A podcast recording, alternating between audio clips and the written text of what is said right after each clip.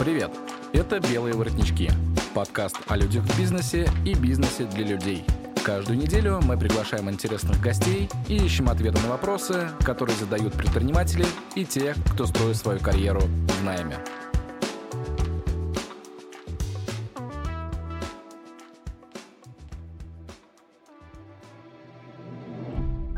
Здравствуйте, дорогие друзья! А, в эфире «Белые воротнички», подкаст о людях в бизнесе и бизнесе для людей. А, с вами, как всегда, Максим Канухин. И у меня сегодня а, прекраснейший гость. Это гештальтерапевт и клинический психолог Воронцов Гавриил. Привет! Всем добрый вечер, дорогие друзья, кто меня узнал. Вот. Я, наверное, немножко о себе расскажу. Давай, давай, знаешь, как сделаем? А, я расскажу тему и, конечно же, дам тебе слово прям с удовольствием. А, сегодня у нас тема посвящена, а, на мой взгляд, очень актуальной проблеме. Это проблема депрессии и выгорания сотрудников. Почему она, на мой взгляд, сейчас актуальна? Ну, понятно, да, то есть есть внешние факторы, которые вокруг нас происходят – это пандемия, на фоне пандемии э, огромное количество сокращений, огромное количество закрытых бизнесов. Э, и, соответственно, все это, конечно же, на нас влияет. И вот на эту тему мы, по большому счету, сегодня будем э, в основном разговаривать.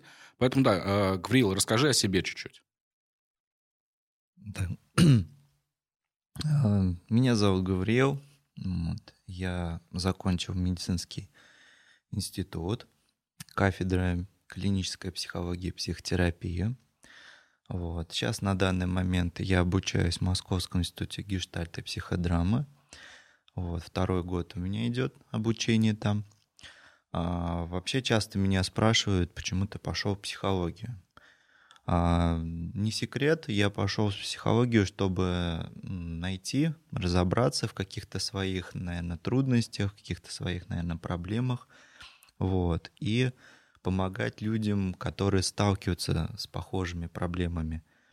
Вот. А сейчас на данный момент а, понимаю, что это становится все актуальнее и актуальнее, потому что бывает такое, что люди а, в каких-то вещах могут не видеть а, проблему, а, либо не замечать ее, и это очень сильно влияет на отношения с родными и близкими. Угу. Спасибо тебе большое. Давай вот э, сразу с вопросов. А, депрессия – это о чем? Вот просто стандартный человек, э, наверное, да, когда он слышит депрессия, он себе ее представляет там, может быть, совершенно по-иному. Если мы соберем статистику, то каждый из нас наверняка э, будет представлять уровень депрессии или вообще понятие депрессии совершенно по-разному. Вот с э, профессиональной точки зрения, депрессия это о чем? Депрессия это когда идет стабильное снижение настроения, когда человек э, постоянно находится в подавленном настроении, когда он видно, что у него э, восприятие, отношение к этому миру больше негативного такого, когда это и вот, э, например, это вообще модное слово депрессия, ее часто везде употребляют. Там, ой, у меня депрессия, да, и там все. Кто-то бежит там за антидепрессантами, быстрее антидепрессанты, кто-то там начинает э, искать причину, там из-за чего депрессия берется. Но на самом деле депрессия это когда идет стабильность, стабильное снижение настроения. То есть не вот сразу вот у меня упал сегодня, значит у меня депрессия. Нет. Это когда идет снижение настроения и снижение работоспособности. То есть это не вот там только на настроение влияет, это на целый процесс, на целый организм человека влияет, а особенно на мышление, на восприятие окружающей среды, а на работоспособность человека тоже очень сильно влияет, потому что где-то надо логически думать, и это затрагивает процесс. Вот. И депрессия, она тоже же бывает разной депрессии. Вот, их много, много разно, ну, разновидностей депрессии.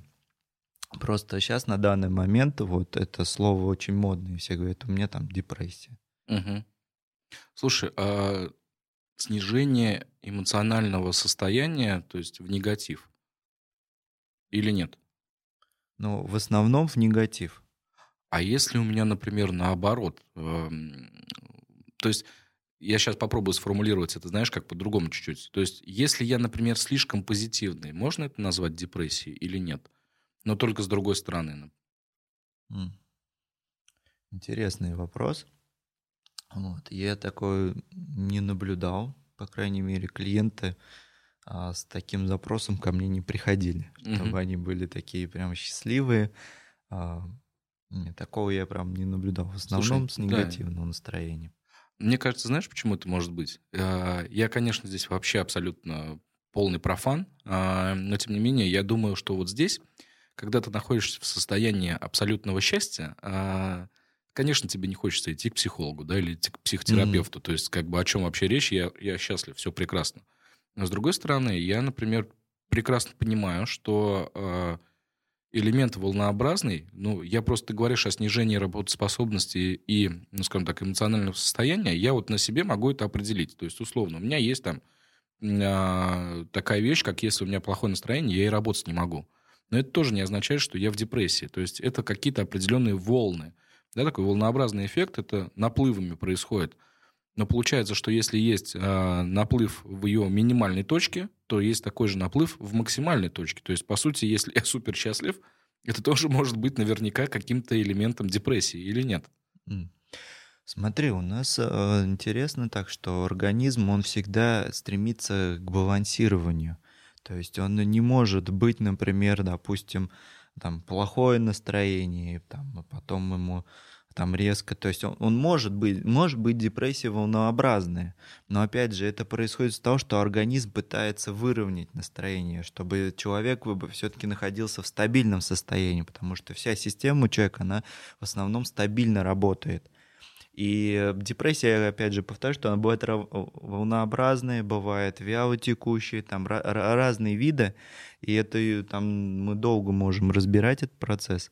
Вот, то есть он, в принципе, может быть такой, что, например, uh-huh. сегодня человек, допустим, в плохом настроении, да, а завтра он может быть, да, может быть такое. И сезонная же называемая депрессия, например, когда идет переход, например, uh-huh. там весна, лето, там осень, там зима, вот эти периоды, они как раз вот на человека могут влиять, когда перестроение идет организма под другие условия, и, соответственно, может меняться тоже человек. Он угу. приспосабливается к этому. Тоже могут возникать депрессии. Угу. Окей, спасибо. А, ты э, сказал про антидепрессанты, э, что люди бегут его покупать. Они помогают или нет? Э, просто, на мой взгляд, это, знаешь, это попытка вылечить симптом, но не причину. То есть, да, я следствие, как последствие, я, может быть, где-то там сам себе помогаю. Но когда, по сути, а, я не разбираюсь в причине, становится сложнее. А про антидепрессанты я могу сказать, что вот их просто, там, допустим, употреблять, эти антидепрессанты, то они не совсем будут помогать.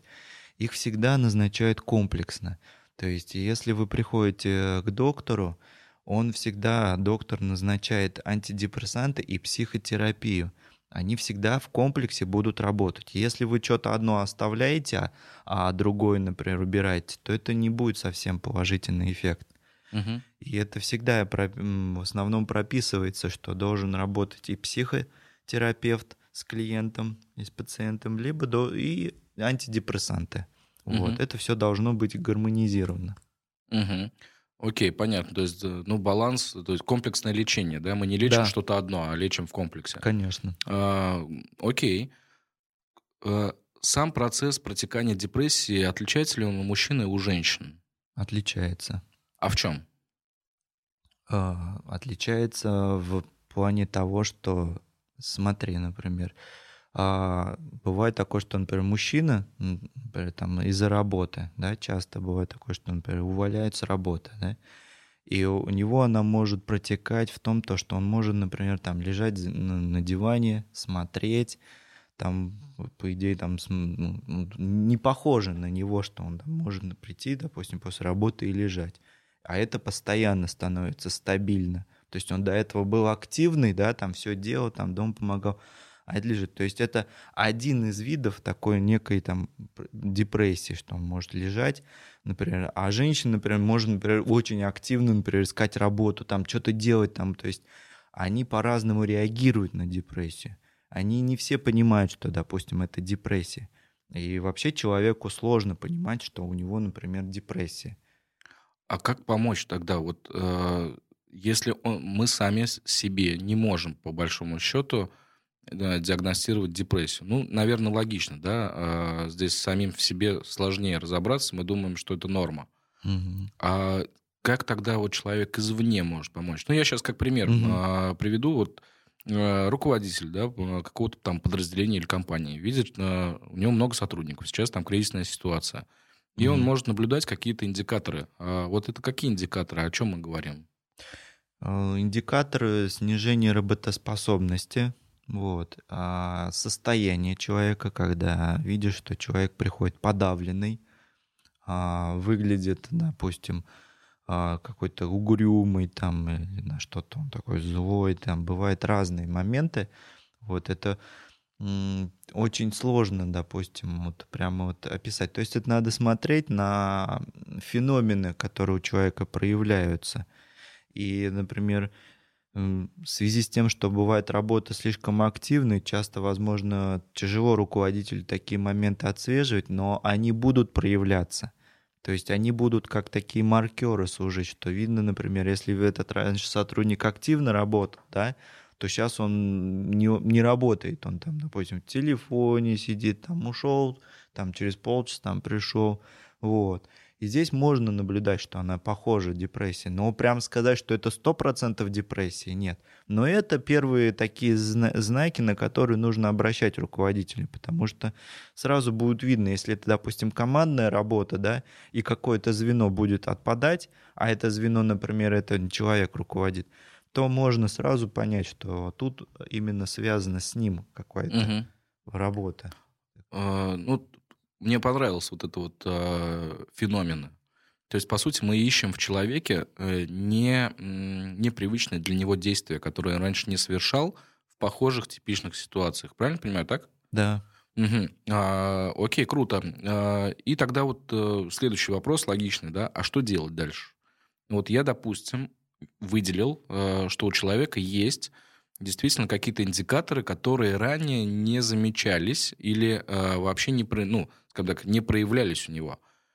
Какие мои действия? То есть я как руководитель что должен сделать? Ведь, по сути, я не психотерапевт. Угу.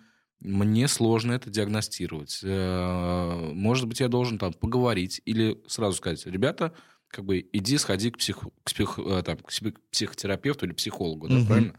Как да. мне вот работать в этом случае? Вот смотри, последний, второй вариант. Тут э, очень будет для человека слишком, так скажем, больно. Ну, больно в каком плане? Что когда человек говорит, иди сходи, ну, особенно когда это говорит руководитель, то человек это может испугаться, вот, соответственно, в коллективе могут это не принять. Сразу такое отвержение пойдет первое, что нет, я все нормально, все хорошо, я начну работать. Угу. То есть это он сразу не признается в этом. И это будет не совсем компетентно со стороны руководителя такое говорить, потому угу. что такие вещи мы привыкли очень нежно говорить об этом. Почему? Потому что мы можем сильно человека ранить что если, например, человек это не замечал, да, а ему это подметили, то для него это может быть очень сильным ударом по угу. его эмоциональному состоянию и по отношению в коллективе может измениться. Мы же боимся, например, что-то в себе признать, и мы сможем сразу отвержать, что это не я, я не такой, я могу быстро делать, я все выполнять. Вот. А получается, что э, по сути таким действием мы только усиливаем эффект. Ведь если, например, да, а, я сейчас просто рассуждаю вслух на самом деле, если, допустим, там руководитель проявил вот такого рода некомпетентность по отношению к человеку, да, и он ему там, неважно в какой форме, в грубой, в нежной, э, все равно, отправил его к психологу, то, по сути, э, человек действительно, он может противопоставить себя и сказать, я не такой, и пытаться действием это доказать. Но не будет ли это тогда, наоборот, усиливать эффект депрессии, нет? Вот знаешь, интересный, да, вопрос. Вот, я, честно, исследованием таким не занимался, но часто были такие ситуации, когда ко мне приходили клиенты и говорили, что я вот пришел по рекомендации там от э, руководителя своего, да, и тут понимаешь, что, соответственно, что пришел не человек с проблемой, а он пришел от кого-то, что Потому тот, что его тот человек увидел, да, вот, и его сюда, а он не знает, что у него на самом деле происходит с ним. И он приходит просто-напросто того, для того, чтобы там... Мне просто руководитель направил, но он же не видит внутри себя, что у него происходит, как он на все это остальное реагирует. Угу. Вот. И тут вот именно сложность в том, то, что не надо именно прямо его, так скажем, как белую ворону выделять среди коллектива, и тебе надо к нему сходить или к нему. Это будет очень грубо по отношению к коллективу, по отношению к этому человеку, и могут даже испортиться отношения. Тут надо очень быть аккуратным. Лучше всего это поговорить с ним наедине. Но не делать это так, чтобы это было демонстративно, там, я вижу, что падают, там, ты, ты там, был таким-таким-то, uh-huh. а сейчас ты стал другим. Uh-huh. Тут именно, знаешь, как часто говорят, надо включать психолога. И это не совсем понятно. На самом деле руководителю здесь не надо никакого психолога включать. На самом деле надо руководителю просто на вот эти части, которые вот именно не характерны для него, подмечать. И давать это в такой форме не утвердительной, а как будто это исходит от чувств. Не из-за того, что тебе надо это делать, и ты должен это делать, а из-за того, что я чувствую, что твоя работа там стала ху- хуже, но я не знаю, что конкретно происходит, но я вижу вот это, вот это, то есть объяснять. Угу. И То тогда... есть такая обратная связь получается, да? Да, да, угу. больше давать обратную связь и подчеркивать поддержкой человека. Угу. То есть э, говорить, что я знаю, что ты там лучший, там, допустим, менеджер по продажам, да, вот, что э, ты его, во-первых, поддерживаешь, но смотри, что происходит. Я просто замечаю, что происходит вот это, вот это. Угу. Вот. Я бы это назвал, знаешь, как не включить психолога, а включить эмпатию банально. Да, да, да. Просто прояви эмоции по отношению к человеку, да, не будь там бесчувственной машиной банально а работай вот как, э, условно, как человек с человеком, да, вот да. тогда это логично. И не как жесткий диктатор говорить надо, угу. это тебе сделать, и ты должен это сделать, да, угу. а именно вот именно чувственную вот эту симпатию, теплоту к этому человеку проявить, что ты, что он для тебя не просто как машина для выполнения там прибыли принести, а для того, чтобы именно показать, что ты мне неравнодушен. Угу, угу. Слушай, э, окей, Здесь понятно. А, тогда получается, что э, все равно вот у меня, знаешь, все равно до сих пор крутится вопрос разницы женщины и мужчины. Ведь женщина, например, а, здесь еще вопрос, вот в какой у меня, а, в каком контексте возникает. Давать обратную связь женщине в данном случае, наверное, нужно вообще прям максимально нежно, да, а, а мужчина все-таки, ну, сам по себе может легче это воспринять? Или это обычно не так происходит? Вот в плане давать обратную связь женщине, угу. а, тут, скорее всего, в принципе, я вот считаю, что можно и как бы давать так же, как и мужчине. То есть также ее поддерживать, вот, и так, также эмоционально выражаться. То есть разницы никакой нет, да? Ну, я, я понимаю, что я сейчас звучу как сексист э, данной серии, пытаюсь вот эти различия как бы включить в необходимость. Но, тем не менее, mm-hmm. да, наверное. Э, мне кажется, что да, скорее всего, все зависит от контекста, честно говоря, да? То есть... Я бы тут, знаешь, как бы сказал, а, то, что тут очень много зависит от ситуации, потому что вот ну, в общем сказать очень сложно. Это надо какую-то конкретную иметь ситуацию, mm-hmm. потому что всегда мы работаем с конкретной какой-то ситуацией, потому что в конкретной ситуации проявляется человек и отношение к этому. И сказать, что, например, к мужчинам надо так относиться, а к женщинам так, не знаю. Здесь вот настолько все индивидуально. Тут именно вот руководитель должен вот этот процесс он чувствовать угу. на самом деле. Кому можно, например, так относиться, и это будет для нам нормально, да, а кому-то надо не так относиться. Здесь вот это именно чувственный образ, не так, как говорят, включать надо психолога, а вот чувственно понимать, как, как кто может работать, а кто, пока его не наставишь, там, не может. Угу. А, есть мнение такое, а, что а, депрессия – это болезнь перфекционистов. Как бы ты это прокомментировал, такое мнение? Я долго над этим вопросом думал. Болезнь перфекциониста. Но меня пока вот внутренней какой-то энергии, какой-то вот обратной связи пока нету. Я такой вот процесс, к сожалению, не изучал прямо, как это вот на перфекциониста выражается. Мне кажется, там не совсем полностью депрессия лежит. Там есть что-то более глубинное, угу. помимо там депрессии. Вот. Часто же иногда депрессию, например, путают с выгоранием. О, так, хорошо, окей. Э, в чем разница? Выгорание и депрессия? А выгорание, разница в том, то, что выгорание происходит на определенной, то есть а, работе. То есть, если депрессия, это не обязательно может быть связано с работой, это может с переходом сезона, это может быть с какими-то факторами связанными, там, например, какие-то травмы были, либо вот если после родовая депрессия там у женщин, вот. А именно эмоциональное выгорание, оно в основном происходит именно в рабочие моменты, именно когда человек погружен настолько, что он перестает себя различать. То есть он э, может э, в каких-то местах очень сильно подгорать. То есть, э, например, когда там работает он там, ну, грубо говоря, по 10, по 12 часов, да, и выгорание часто проявляется по-разному у всех. А, смотри, правильно я понимаю, что получается, что выгорание это максимальная форма усталости? Скорее всего, может быть такое.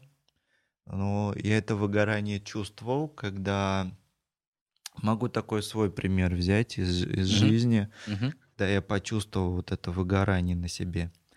Я могу сказать, что я перестал ощущать э, реальность и а, фантазию, когда я начал работать, жить 24 часа. Когда приходил с работы домой, у меня до сих пор мысли в голове о работе крутились, когда тут э, ребенок ползает, там жена что-то готовит, а, садился в кресло, и до сих пор я продолжал жить работой. И боялся того, что вдруг у меня там что-то не получится, хотя мы уже мог переключаться. Но я не смог это делать пока я это в себе не отследил, что я уже нахожусь дома. Mm-hmm. Вот.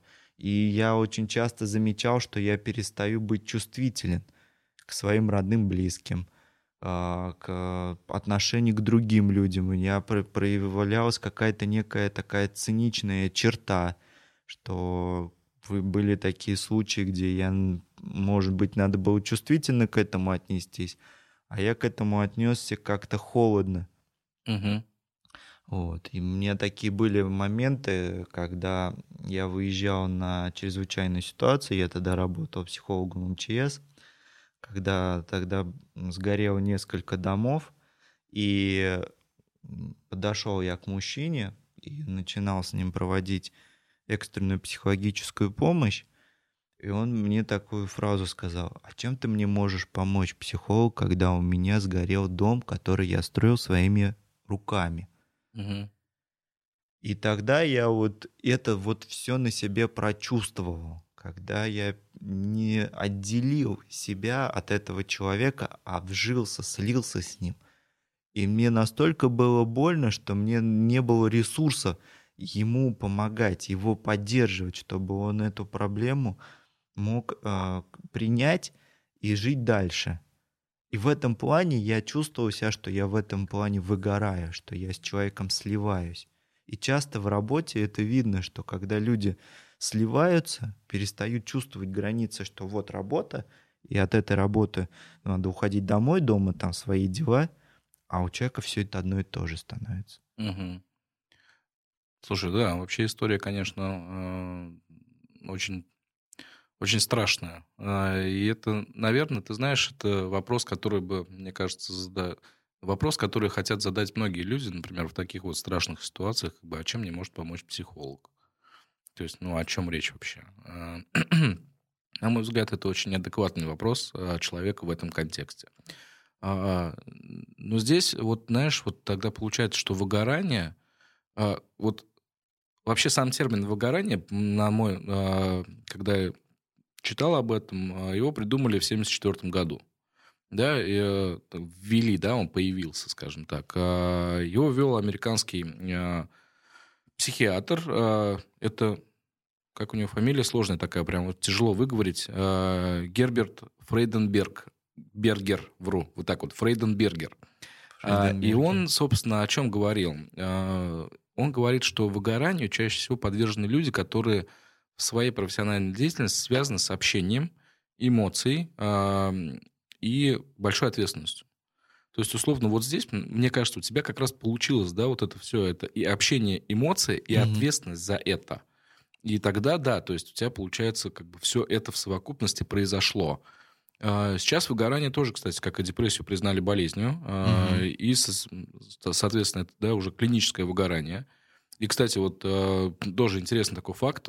Компания Hayes, э, крупная компания рекрутинговая, она проводит очень много исследований разных. И на эту тему тоже проводили исследования, собственно. 67% работодателей сталкиваются с выгоранием сотрудников. Это, это огромная цифра, мне кажется, да, то есть когда угу а, по сути, 70% э, твоего коллектива сталкиваются с процессом выгорания. Но это же АТАС, а, и, соответственно, с этим нужно что-то делать. Угу. Но тогда нужно вот вопрос, да, а каким образом это вовремя увидеть? То есть, ведь если мы говорим о таком факторе, как наблюдение, то это не всегда возможно. А особенно сейчас, давай вот просто порассуждаем. Mm-hmm. Вот смотри, многие компании сейчас перешли на удаленку, как я отслежу, что он, э, ну, условно подвергается там процессу выгорания прямо здесь, сейчас? Это же ужасная, ужасная штука, ведь э, на мой взгляд, одними опросами здесь не обойдешься, кроме как личного общения. А в удаленке получается, что это не особо работает. Даже могу тебе еще сказать, что даже для некоторых может быть больше, и еще фактором влияет сам, сам процесс удаленной работы больше усиливать процесс выгорания, потому что я с этим столкнулся, когда тебе нужен кабинет, где ты должен спокойно работать 24 там, часа, грубо говоря, да, там за компьютером, а тут э, семейная жизнь, которая для тебя это новшество, когда ребенок там приходит, спрашивает, там жена заходит, и ты не можешь полностью переключаться, но и тут, конечно, будет усиливать еще эффект выгорания, вот этого uh-huh. процесса выгорания. А кому-то это будет, э, так скажем, норм. Uh-huh. Вот. И тут, понимаешь, такая, знаешь, средняя температура по комнате. Кто-то будет очень сильно выгорать, потому что он не, не привык работать дома. А для кого-то это, наоборот, будет плюсом. Там не надо ехать, маршрутки сидеть, да, и вроде бы до- дома еда есть, все вроде рядом, все хорошо. А для других это, наоборот, плохо. То есть это вот, знаешь, очень действительно сложно отследить этот процесс. Но я думаю, это можно почувствовать на рабочем процессе. Ну, получается, что мы пытаемся, знаешь, как это... А, а, это страшная вещь, на самом деле, выходит. Смотри, а, если мы говорим о том, что человек, мы, нам сложно, например, отследить выгорание на удаленке, то если мы отслеживаем это исключительно по его результату, то мы на самом деле не до конца понимаем причину. Ведь, с одной стороны, да, ты прав, что у кого-то будет вообще все замечательно, вроде бы как, а, когда у него он дома, а, рубашку сверху одел, как угу. бы в трусах работает за, за ноутбуком, это, конечно, прекрасно. Другой момент, что э, его результативность в данном случае, она может спадать, потому что он может позволять себе, ну, скажем так, э, проще относиться к дисциплине. И вот здесь опять страшная вещь. То есть я что должен подумать? Это выгорание или это просто дисциплина хромает? И здесь, конечно, да. На самом деле все, мне кажется, можно прозаичнее решать. Э, все равно даже на удаленке все равно проводятся какие-то форматы а, видеоконференц-совещаний. Э, и, конечно же, вот здесь я могу потом этот тет пообщаться с человеком, да, условно, mm-hmm. и выяснить, у него сейчас падение результативности, эффективности из-за чего? Из-за того, что он э, не привык и сейчас э, у него происходит процесс выгорания, или потому что он просто наоборот такой, о, классно, супер, mm-hmm. я вот буду теперь халявить. То есть, мне кажется, вот это больше помогает, честно говоря. Слушай, ну тут правда, если смотреть, очень сложно отследить. Это связано, возможно, еще с тем, что технический такой прорыв — а, не совсем нам дает полностью ре, реально происходящую картину, которая происходит в данный момент. Потому что когда мы, например, на работе, мы видим, как кто работает, мы наблюдаем, да, мы смотрим, какие результаты, да, как это здесь все это происходит. То есть это подмечается, это видно. На удаленной работе мы видим только как бы часть человека, mm-hmm. да, а что там происходит, мы этого не видим, правильно? И эти внешние факторы могут влиять как и на процесс выгорания, так и на процесс влиять результативности. Может, тот человек и хочет, э, допустим, да, добиться высоких результатов, но там, например, по техническим причинам интернет зависает, да, или ноутбук mm-hmm. не так работает, mm-hmm. или там э, он ушел в, там, извини, в какую-то кладовку сел, где может что-то неудобно ему, и он там затекает. То есть очень много факторов, которых, э, допустим, работодатель не знает, что происходит там mm-hmm. дома. Может, он, например, там некоторые мужчины убегают из дома, потому что, например, вот это вот там ребенок плачет, да, там, либо там кого-то надо отвезти куда-то, или там бабушку кого-то там пожилая есть, да. Угу. И вот это сложности, которые он не привык сталкиваться каждый день. Ведь сейчас э, из-за того, чтобы самоизоляция произошла, увеличилось количество насилия в семье. Да, есть такая штука. А, это вообще очень страшная вещь. Э, это, знаешь, это, как, это к вопросу. После пандемии мы к чему придем? К количеству, э, к увеличивающемуся количеству бракоразводных процессов или к рождаемости детей? Э, на самом деле ответ-то очень простой и к тому, и к тому. Потому что понятное дело, что и в плюс это можно сыграть и в минус. Но в большинстве случаев, конечно, у нас вот на данный момент, мне кажется, по наблюдениям, привычки-то взаимодействовать и общаться дома, а ее нет. Mm-hmm. Да, потому что сейчас, если мы условно 24 часа находимся вместе, это прям, честно говоря, в какой-то степени может очень сильно напрягать многих mm-hmm. людей. И это да, это будет вопрос депрессии. А вот то, что ты говоришь, э, ну, там, условно, внешние факторы технического характера, ты тоже прав абсолютно. Я могу даже по себе на примере рассказать. Там, условно, я э, перешел на определенного рода технику только по одной простой причине. Она не тупит. Угу. То есть э, у меня ничего не зависает, нигде ничего э, не дергается и так далее. И таким образом, знаешь, мне говорят, зачем ты там столько денег потратил вот на это? Я такой, ну, как бы, как минимум для, для моего психологического здоровья. Потому что я не хочу нервничать из-за ерунды. Э, а когда у меня что-то начинает там не работать, я нервничаю. А если я нервничаю, то, соответственно, ну, это вот как раз там понижение моего эмоционального фона, я могу да. там, может быть, на кого-то сорваться, может быть, неправильно отреагировать на что-то еще, там, а отсюда возникают драки на дорогах, там, банально, там, да, вот такие вещи. Поэтому, да, здесь э, вопрос в том, что э, для того, чтобы правильно, наверное, работать с удаленкой, мы должны четко понимать, а в какой среде эти люди будут работать. Да. И это факт. Ну да, на самом деле удаленка, конечно, диктует свои правила игры. А, я замечаю такие вещи, что те компании, которые до сих пор упираются там, в микроменеджмент, угу. то есть поставил задачу и сразу контролируешь там и так далее, а, это прям очень сильно влияет на результат. И на эмоции, кстати. Вот я прям смотрю и вижу, что люди такие, господи, я хочу уже в офис, mm-hmm. я хочу на работу, я устал здесь уже дома сидеть, как бы и так далее. И это прям значимая такая вещь. Э, ну, тут еще нужно их поддерживать. Вообще, да, интересная штука. Я вот хотел еще добавить то, что вот э, вообще мы, можем сказать, не готовы к удаленной работе. И сейчас я ехал в машине, и там были новости о том, что говорят, что сейчас ввели а, уже удаленную работу в трудовой кодекс, и то, что работодатель должен предоставлять, если он сотрудника переходит на удаленную работу, оборудование.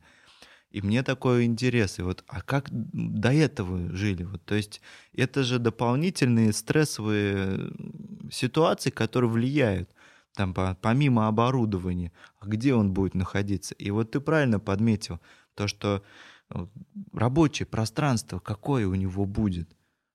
И, да, да. и из-за из этого это очень много влияет на состояние человека, именно на эмоциональное состояние. И вот ты рассказал сейчас такой яркий пример, описал, когда вот увеличивается вот этот стресс в организме.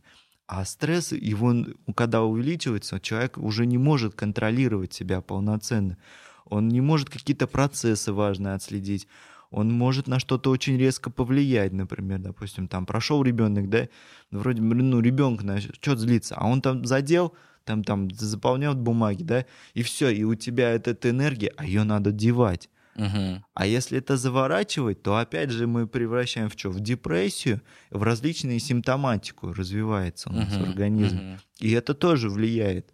И сейчас вот э, в связи с этой пандемией людей повернули, как скажем так, друг напротив друга. То есть, получается, надо разговаривать. Угу. И разговаривать 24... И в глаза смотреть. И угу. смотреть в глаза, да. Если раньше это, например, ты пришел, допустим, я по себе могу сказать, с работы, да, в 7 там, часов вечера, это хорошо, я пришел, там с женой посидел, попил чай, поел, ну, два часа, все, в 10 спать ложимся, да, два часа пообщался. Утром максимум там 30 минут, там поел, там привет, привет. То есть общение минимально ограниченное. Uh-huh. То сейчас, э, благодаря пандемии, оно стало весь день. То есть ты должен разговаривать, ты должен объяснять, ты должен... Просто молчать тоже не получается, потому что будет расти напряжение. Да, а да. закончились эти дежурные фразы «Привет, как дела?» и «Давай пока», да? Слушай, да, это, это вообще страшная тема на самом деле. Но вот а, здесь, э, знаешь, я могу прийти к выводу, что ключевым, наверное, ключевой способностью а, хорошего входа в удаленную жизнь, я имею в виду рабочую удаленную жизнь, это умение а, договориться как раз. А, ты прав здесь абсолютно, потому что если мы условно работаем, то нам необходимо уметь договариваться со всеми теми, с кем мы здесь а, как бы живем и контактируем. Что вот это время я занят, а, там, не нужно меня условно там, куда-то направлять, или не нужно пользоваться тем, что я работаю удаленно. Mm-hmm. Это вообще не имеет значения, как бы. А, и а, на самом деле у меня есть на эту тему тоже прикольная шутка. Ну, как шутка, это отчасти история жизни. А, есть люди, которым все равно, удаленно ты работаешь или не удаленно. Я поясню. Я на самом деле тоже там достаточно большое количество времени работаю дома. Но есть моменты, когда я прям специально уезжаю в офис только для того, чтобы прям вот подумать, поразмышлять и так далее. А, а все очень просто. У меня есть э, маленькая дочь, ей 5 лет, и ей все равно, чем я занимаюсь, честно говоря. Да, да, да. Она не контролирует. И с ней договариваться на тему, там, извини, у меня вот сейчас там э, нужно временно подумать, это прямо-таки очень сложно. А, возможно, да, я где-то, не, ну, скажем так, не довыигрываю ее с точки зрения там переговоров, там, как отец и, и дочь. Но, но опять же, а, здесь нужно понимать контекст. Ей тоже на самом деле как бы, ну, он говорит, а я хочу вот здесь сейчас. Ну, окей, как бы, давай попозже. И вот это начинается напряжение. А на самом деле, да, э, процесс договоренности, он должен быть сразу изначально, в момент перехода, иначе вообще ни к чему не придем. Согласен. Действительно, очень важный, один из важных таких моментов подметил, это договоренность, потому что часто бывает, что почему у нас случаются конфликты, потому что мы не можем договориться друг с другом, да, с женой, например, допустим, у нас, когда была пандемия, мы воевали за комнату в прямом смысле этого слова, потому что ей надо прямой вести эфир, а мне нужно было работать. И тут надо было выбирать и правда, с, тут надо договариваться, и именно да. правильно общаться в плане того, что понимать и другого человека, и понимать, что ты можешь уступить этому человеку. И угу. это действительно очень сложно. И могу сказать, что не все люди сразу договариваются сразу. Вообще, я тебе даже больше скажу, мне кажется, 90% людей не договариваются вообще. ну, я, у меня нет статистики, mm-hmm. это голословно абсолютно, но это, вот, знаешь, по наблюдениям, по ощущениям исключительно. Э, что тяжело договориться, тяжело. Я даже могу тебе подметить, э, из-за своей практики часто приходят семьи, где происходит бракоразводный процесс, и в основном почти 90% в таких сложных моментах люди не могут договориться. Угу. И часто происходят браки, вот разводы из-за того, что не могут договориться. Угу в да, чем-то да. уступить или в что-то принять у человека то, что, например, кажется это сложно, да, а другой человек это не видит. То есть ситуации бывают разные, но в основном основной такой это конфликт, это конфликт недоговоренный. Точно. Недоговоренный, не, проговор... не проговоренный между собой, что, например, я вот такой, а ты вот такая, да? И мы можем жить в разностями, можем но нам угу. нужно договариваться. И вот этот момент очень важен. Часто бывает такое, что после, а, как мы проводим сеанс, после сессии, они прямо радуются, радуются, что они смогли договориться. Поговорить нормально. Да, поговорить именно, именно диалог. Угу не просто бросание, так скажем, друг друга горячей картошкой, а ты такой, а я такая, и ты знаешь, а я знаешь, и ты должен, а ты мне должна, да? Нет, а когда идет а, живой диалог, когда угу. ты признаешь человека, что он может быть таким, а я могу быть таким, и это такая, знаешь, очень классная вещь, когда это признается, и когда они это понимают и начинают здесь разговаривать. Да, да, согласен. И знаешь, еще что, сейчас э, сижу тоже думаю, вот ты, говор, э, ты говоришь про напряжение. А, я, стал, я что-то начал, пересмотрел сейчас э, свое отношение к корпоративным таким вот, скажем так, коллективным занятиям. Я расскажу историю своей жизни. У меня mm-hmm. вообще очень смешная в этом плане тема есть.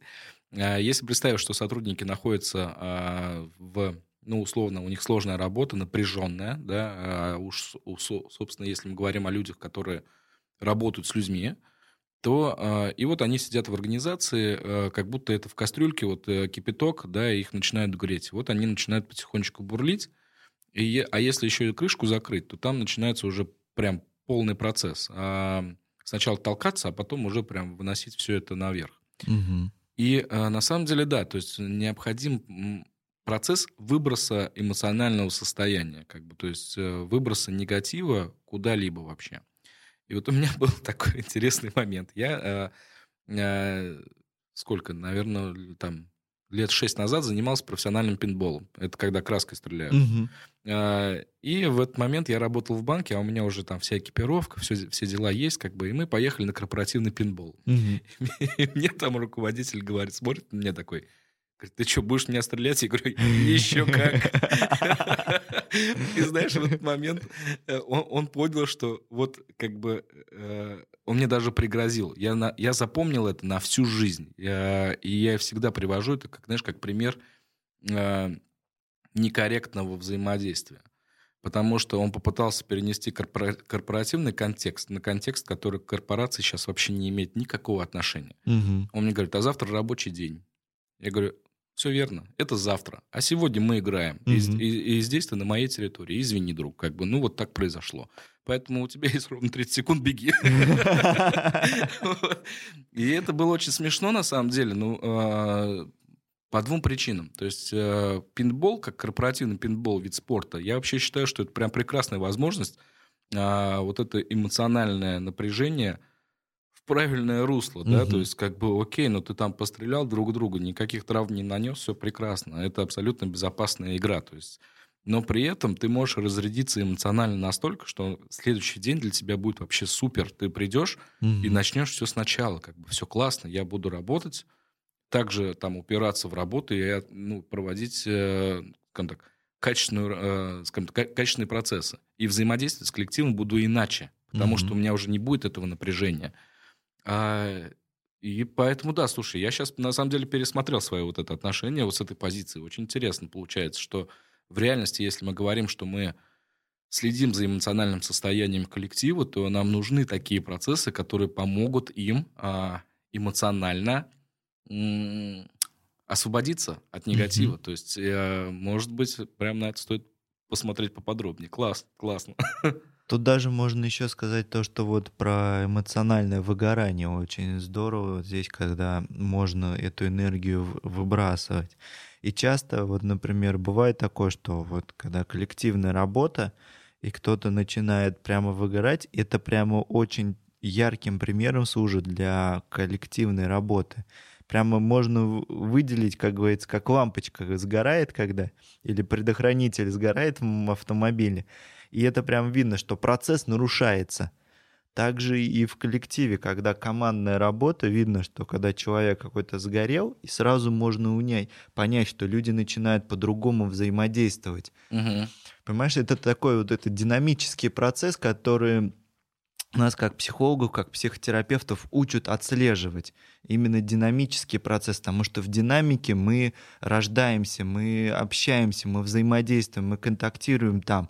И если мы где-то что-то не досказали или что-то ну, замяли, то это будет проявляться так или иначе в группе людей, угу. с кем ты работаешь. И это я очень часто наблюдаю, что, например, кто-то, например, я не скажу, допустим, или я там замолчу, да, а другой будет думать, а что он замолчит? А почему он молчит? Он был до этого говорун, да, а сегодня молчит странно. Может, мне я как-то громко сказал, или я что-то произнес, да?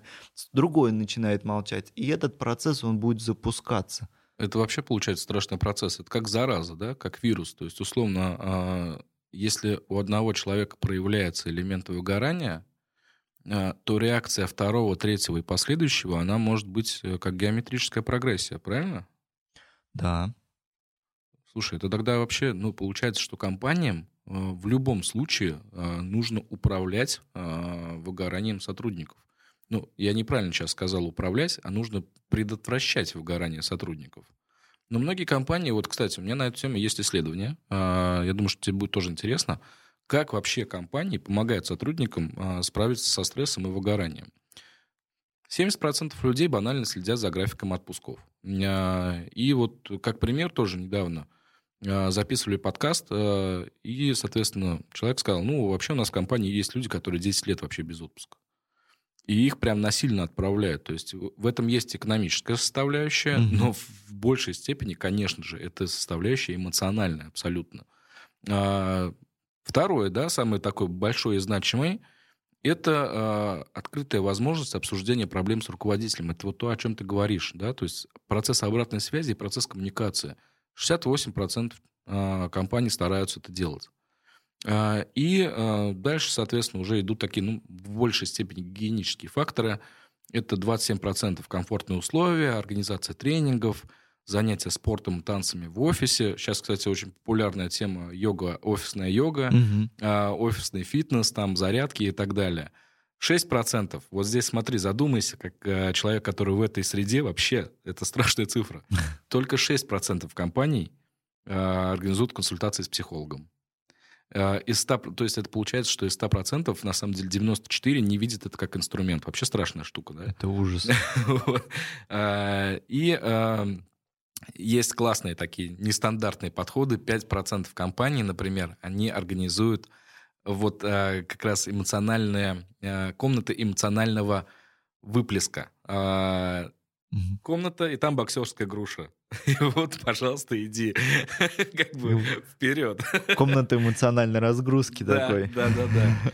И 4% не помогают никак вообще, то есть от слова совсем. А, и вот эта вот статистика, она показывает что? Что компаниям чаще всего а, привычней э, использовать корпоративные инструменты. Ну, например, опять же, те же самые график отпусков и взаимодействие с руководителем, ну, это условно корпоративный инструмент. А если мы говорим о каких-то, ну, более глубинных вещах, э, то получается, что люди-то не видят это как инструмент. Ведь та же самая комната разгрузки или, например, консультация с психологом или психотерапевтом, mm это, ну, глубже, да, то есть это могут затронуться какие-то очень интересные там а, факторы, которые на человека влияют, но мы этого вообще не видим. А, вдруг у него там какие-то такие глубокие проблемы, вообще не связанные с работой, но влияют на работу, а мы этого не видим. Mm-hmm. И вот здесь я думаю, что да, компаниям, конечно, стоит пересмотреть свои, свои процессы а, работы с выгоранием и работы со стрессом. Тогда они получат более эффективных и хороших сотрудников. И, ну, опять же, вот у меня до сих пор, знаешь, мне кажется, я оставлю эту тему на подумать. А, это вот вопрос о стрессе выгорания в удаленке. Это прям интересная штука. Не, не, не все так однозначно, я считаю. Прям нужно об этом, мне кажется, порассуждать, поразмыслить. Знаешь, я могу по, на эту тему сказать по поводу работы и работодателей, как вот с работами. Я лично вот как думаю, что требуется в каждую крупную компанию корпоративный психолог. Это вот как советник. Он должен там быть. Угу. Вот. Вопрос в том, как э, руководство относится к психологу, как специалисту. Угу. Потому что нереально всех психологов в компании, так скажем, ко всем пристроить. И это очень сложно. Угу. И тут такая, знаешь, как бы палка о двух концах. С одной стороны, нужны люди, специалисты именно психологической службы такой, которые помогали именно компании выстраивать эти отношения с а, подчиненными, с, руковод... с руководителями, чтобы это был именно диалог и что эта компания процветала. Но еще с другой стороны должны быть и руководители к этому готовы. Конечно. Чтобы они это понимали, процессы, потому что не все руководители понимают, зачем нужен психолог. И многим даже спросишь, кто такой психолог, они такие смотрят, а что это за зверь такой страшный, его еще психологом называют этого человека, угу. да? Мозгоправ. Да, кто-то его так называет. А по сути, а, не все понимают, что под этими словами и что он несет. Угу. Психолог это человек, который помогает, помогает настраивать контакты, помогает э, людям развиваться. И часто сталкиваюсь даже в своей работе, что не все понимают, кто такой психолог. И это очень страшно. И страшно в том, что многие крупные компании, у которых имеются психологи, их видно, они по-другому работают. У них другое отношение к людям. И, и тут видно, что есть э, человек, который знает эти процессы, понимает и помогает развиваться. И у них растут и продажи, и отношения, и многие знают об этих компаниях. Угу. Но, к сожалению, не все. Ну да, ну есть такая штука. На самом деле, действительно, знаешь, это, это как а, определенность с понятиями. А, кто такой психолог? И вот когда люди на, поймут ответ на этот вопрос сами для себя хотя бы, мне кажется, что у них пересмотрится эта проблема. А, они пересмотрят свое отношение к профессии, и, соответственно, отсюда уже, ну, скажем так, будут искать себе психолога, который им подойдет, а, в том числе. Но здесь есть другая проблема. Конечно же, а, это низкий порог входа. Сейчас никто не проверяет никаких там образований и так далее. И как бы отсюда получается, что да, назвался психологом, как бы, ну ок, поехали дальше, вот буду теперь вот э, проводить консультации. А на самом деле как по мне, а, это тоже очень сильно влияет на рынок. То есть, условно, количество непрофессионалов на рынке влияет на рынок в целом, естественно. И отсюда, а, если мы условно один человек получил негативный опыт, а, он этот опыт потом будет транслировать везде. Да. Но в какой-то момент там, фамилия психолога, даже если она в отзывах звучала, то в какой-то момент фамилия перестанет звучать, а мне не останется. И это будет, да, это будет э, влиять на общее понимание, что окей, ну вот есть там, э, там условно, да, э, психологи, которые вроде как бы что-то тебе там могут помочь, но на самом деле вообще далеко не факт. Балаболы mm-hmm. те еще. Вот, и это, да, это страшная вещь. Я вот здесь по поводу психологов могу сказать, что здесь э, не фильтруется этот процесс именно в плане получения знаний.